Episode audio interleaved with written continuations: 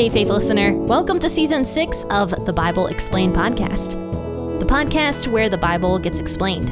So grab your cup of coffee and enjoy today's discussion from the book of Joshua.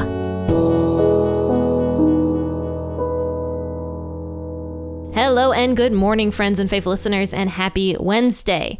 Today we are in the last chapter of Joshua, which is very funny because yesterday we were in the last chapter of John. So we are going to be moving into the book of Acts actually tomorrow when I do my New Testament episodes. Because don't forget, on Tuesdays and Thursdays, I do a New Testament episode. And then Mondays, Wednesdays, and Fridays, I do an Old Testament episode. But we're going to be finishing up the book of Joshua today and on Friday, and then moving into the book of Judges on Monday. So I'm super excited for both of those books coming up, especially the book of Judges because Judges is one of my favorite books of the Bible, and I think you'll soon understand why. so let's read Joshua chapter 24, verses 1 through 15. This is one of the most famous portions, I think, of Joshua, with one of the most famous verses, I think, of all time. In fact, it's so famous that I have it hanging in my entryway this particular verse that we are going to discuss today. So let's read Joshua chapter 24, 1 through 15. I'll be reading out of the WEB as usual. Joshua gathered all the tribes of Israel to Shechem and called for the elders of Israel, for their heads, for their judges, and for their officers, and they presented themselves before God. Joshua said to all the people, Yahweh, the God of Israel, says, Your fathers lived of old time beyond the river, even Terah, the father of Abraham, and the father of Nahor. They served other gods. I took your father Abraham from beyond the river and led him throughout all the land of Canaan, and multiplied his offspring, and gave him Isaac. I gave to Isaac Jacob and Esau. I gave to Esau Mount Seir to possess it. Jacob and his children went down into Egypt. I sent Moses and Aaron, and I plagued Egypt according to that which I did among them, and afterward I brought you out. I brought your fathers out of Egypt, and you came to the sea. The Egyptians pursued your fathers with chariots and with horsemen to the Red Sea. When they cried out to Yahweh, he put darkness between you and the Egyptians, and brought the sea on them, and covered them, and your eyes saw what I did in Egypt. You lived in the wilderness many days. I brought you into the land of the Amorites that lived beyond the Jordan. They fought with you. I gave them into your hand. You possessed their land, and I destroyed them before you. Then Balak, the son of Zippor, king of Moab, arose and fought against Israel. He sent and called Balaam, the son of Beor, to curse you. But I would not listen to Balaam. Therefore he blessed you still. So I delivered you out of his hand. You went over the Jordan and came to Jericho. The men of Jericho fought against you the Amorites, the Perizzites, the Canaanites, the Hittite, the Girgashite, the Hivite, and the Jebusite, and I delivered them into your hand. I sent the hornet before you, which drove them out before you, from even the two kings of the Amorites, not with your sword, nor with your bow. I gave you a land on which you had not labored, and cities which you did not build, and you live in them. You eat of vineyards and olive groves, which you did not plant. Now therefore fear Yahweh, and serve him in sincerity and in truth. Put away the gods which your fathers served beyond the river in Egypt, and serve Yahweh. If it seems evil to you to serve Yahweh, choose today whom you will serve, whether the gods which your fathers served that were beyond the river, or the gods of the Amorites, in whose land you dwell. But as for me and my house, we will serve Yahweh. This is one of the reasons I actually believe that free will exists, because Joshua himself tells the people to choose today who they will serve. If free will didn't exist, how could we have a choice? So I do believe that free will is given to us by God, and we have the choice to choose God or to choose to not serve God, basically. And that's uh, one of the reasons why I am also not a Calvinist, which I have gone into in the past, but I'm also not Arminian either. I did a whole YouTube episode about that, why I'm neither Calvinist nor am I Arminian. I just think that God's plan is so big and so grand, we can't really understand it completely. But anyway, Joshua 24, to start out, Joshua is getting very, very old as we discovered in the last chapter. He's basically like 110 years old at this point and about to die. So he's giving his last and final farewells to everybody. First, he said goodbye to all the elders and the princes and the heads of all of Israel in the last chapter. And now he's speaking his last and final sermon, I guess, to the entire Israelite nation. So it says that Joshua gathered all the tribes of Israel to Shechem and called for the elders of Israel. And so they all presented themselves before God. And so Joshua said to all of the people, Yahweh, the God of Israel, says. So this means that Joshua was speaking prophetically about everything that God had told him. He starts out by saying, Your fathers lived of old time beyond the river, even Terah, the father of Abraham and the father of Nahor. They served other gods. So Joshua starts at the very beginning, basically, of the Israelite nation, which is Abraham. So, Abraham, his father was this guy named Terah. And Terah and all of Terah's sons, including Abraham, worshiped other gods, is what Joshua says here. They worshiped and served other gods. But God took Abraham from beyond the river and led him throughout the land of Canaan. So, if you remember the story, God spoke directly to Abraham, saying to him, Leave your father's house and go into the Canaanite region and become a foreigner there. And the reason why Abraham was so highly favored with God was because Abraham actually believed God. Abraham decided to leave all of these other gods behind. He left the comfort of his rich family behind and he listened to God's voice and went out into the wilderness and into the land of Canaan and lived as a foreigner with all of these Canaanites, not quite sure exactly what God was calling him to do. Now, this is a very tough thing to do. I've actually heard people before saying that they are scared that God is going to make them become a missionary to like another country. But that's basically what God called Abraham to do, if you think about it. Abraham was supposed to literally leave the comfort and riches of his father's house to become a foreigner in a strange land, basically. This would have been a very tough thing to do, and yet Abraham, because he believed in God, was considered to be a righteous person, even though Abraham lived well before the law even existed. Abraham's heart was for God, and so he was a righteous person. So God takes Abraham away from his comfort. Abraham chooses to go and decides to go. And so God blesses Abraham greatly because of Abraham's faith. And God says to Abraham, I am going to bless you abundantly. See all this land that you're in right now? I'm going to give it to your descendants one day. And at this point in time, Abraham was super old, but yet God did a miracle for Abraham and his wife Sarah and gave them a son in their very old age. I'm pretty sure like Abraham was was he 90 or 100? Something like that. And Sarah was also very old as well. she was 10 years younger than her husband. I do remember that. But they were very old, and yet God still blessed them with a baby boy named Isaac. And then Isaac grew up, and God gave Isaac two sons, Jacob and Esau. Now we know that Jacob was loved greatly by God, but Esau rejected the ways of God.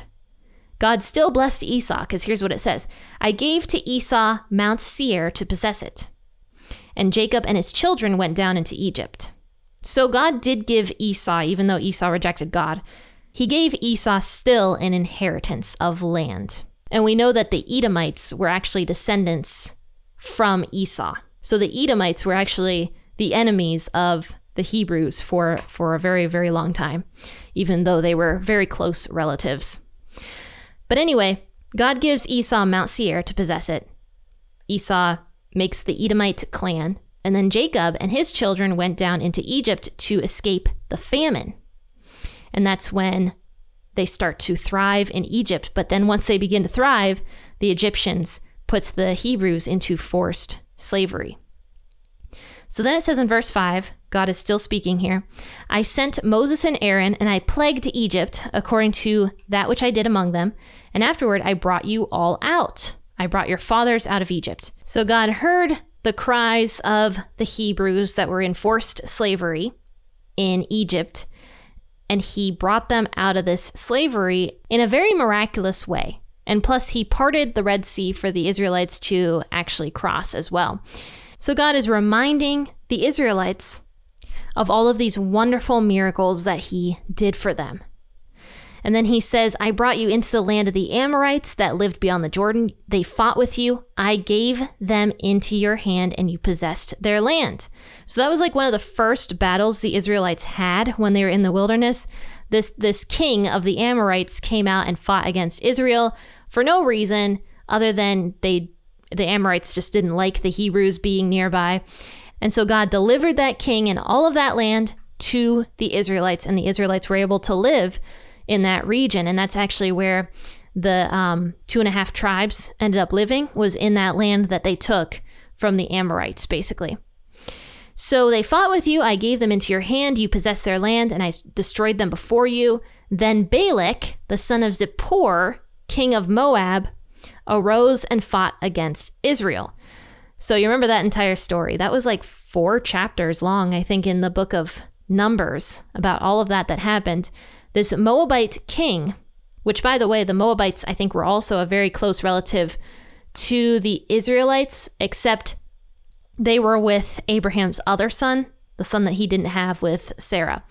But anyway, the, the king of Moab did not like the Israelites, very scared of them, didn't want them nearby. They were afraid that the Israelites were going to attack. So the king of Moab uh, finds this guy named Balaam.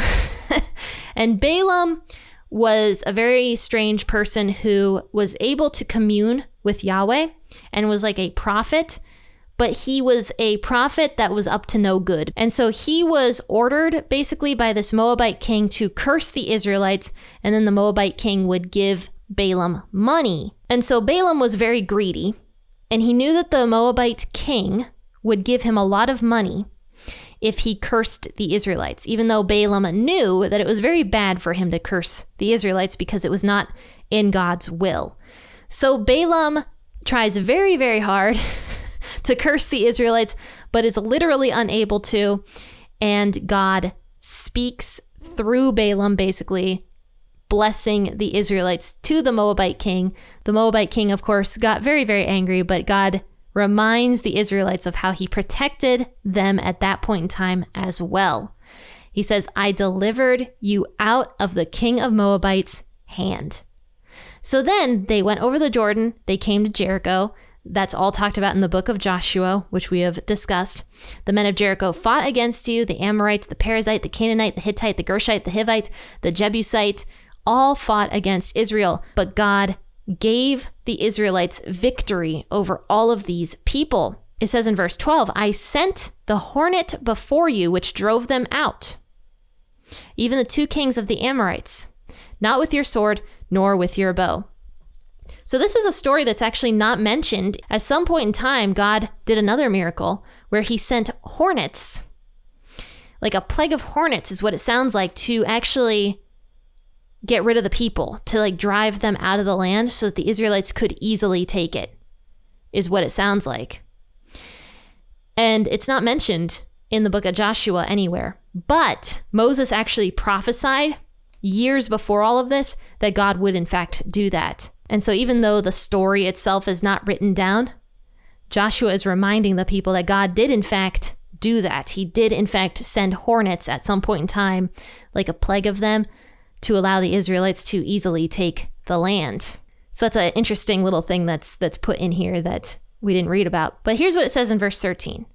God says, "I gave you a land on which you had not labored and cities which you didn't build, and you live in them. You eat of the vineyards and the olive groves which you didn't plant. So this is very important that God says this to the to the Israelites, especially with what he's about to say next. He's about to tell the Israelites, do not worship other gods. Do not worship any of the Canaanite gods, the gods of the people that I literally got rid of for you. God is saying, it's a very bad idea to worship these other gods when clearly I have done so much for you to prove to you that I am Yahweh, that I am God. Don't go worshiping these fake gods. Just worship me. And so now Joshua is talking here in verse 14. Therefore, Israelites, fear Yahweh, serve him in sincerity and in truth. Put away the gods which your fathers served beyond the river in Egypt and serve Yahweh. So the Israelites still had, still had some of their gods from Egypt. Isn't that interesting? And Joshua is saying, get rid of those gods that your fathers in Egypt used to serve. Get rid of them completely. They shouldn't even be in your house. Instead, serve Yahweh fully. Be totally devoted to the God who truly helped you. Those Egyptian gods that your dads used to serve in Egypt didn't help you get out of Egypt. So why are you still holding on to these things? Look at what God has done for you throughout the years. Look at all these miracles that happened. Look how he parted the Jordan River and the Red Sea and how he sent the hornet and how he drove out all these people and he made the sun stand still in the sky. Like look at all of these things that God did for you. Don't serve these other Egyptian gods. And this is Joshua speaking. He says, If it seems evil to you to serve Yahweh, choose today whom you will serve whether the gods which your fathers served that were beyond the river, the gods of the Amorites, in whose land you dwell. But as for me and my house, we will serve Yahweh. And that's the uh, that's the verse that I have hanging up in my entryway. It says, "As for me and my house, we will serve the Lord." It's very pretty. It's it's Amish made. I got it in Amish country, and I'm like, this is very very nice. And I it was one of the very first things I bought too when my husband and I were first married. And uh, I thought that I was just so fancy having this beautiful Amish made picture. it's very nice. But anyway, very, very famous verse. But Joshua is saying, choose today who you will serve. And why is that important? Because when you make a solid choice to do something, you will do it. You can't sit on the fence, especially when it comes to God. You have to choose a side. Either you worship God completely or you worship something else. There is no in between. You can't serve God and something else as well. You have to serve God fully and completely because that's the only way you're ever going to truly be right with God is if you choose to serve him. If you choose to believe in Jesus and the sacrifice that Jesus gave you. And if you choose to serve the loving Father that cares so deeply about you. And that's what God is reminding the Israelites of right here. He's reminding them, I care about you. I love you. I did all these things for you. I care so deeply about you that I'm sending you into a beautiful, promised land where you're going to have your every need taken care of. I care about you and I love you. And I've shown you these miracles to show you how much I care and love you. So choose who you will serve the God who loves you or the fake gods who don't love you, who don't care about you. Choose today who you will serve. Faithful listeners, I have a brand new YouTube video up that is linked in the description of this podcast episode. And actually, I have a lot of exciting things happening right now. For example, my devotional Out of the Mire is available on YouVersion now. And the devotional actually also has me narrating it, so you can click the little play button, I think at the bottom of it, and it will narrate the entire devotional for you over on YouVersion. So that is available for you as well, especially if you wanted to check out Out of the Mire and haven't gotten a chance to. The condensed version is on YouVersion. Friends and faithful listeners, I hope to see you tomorrow for the first episode of the book of Acts. Until then, happy listening and God bless.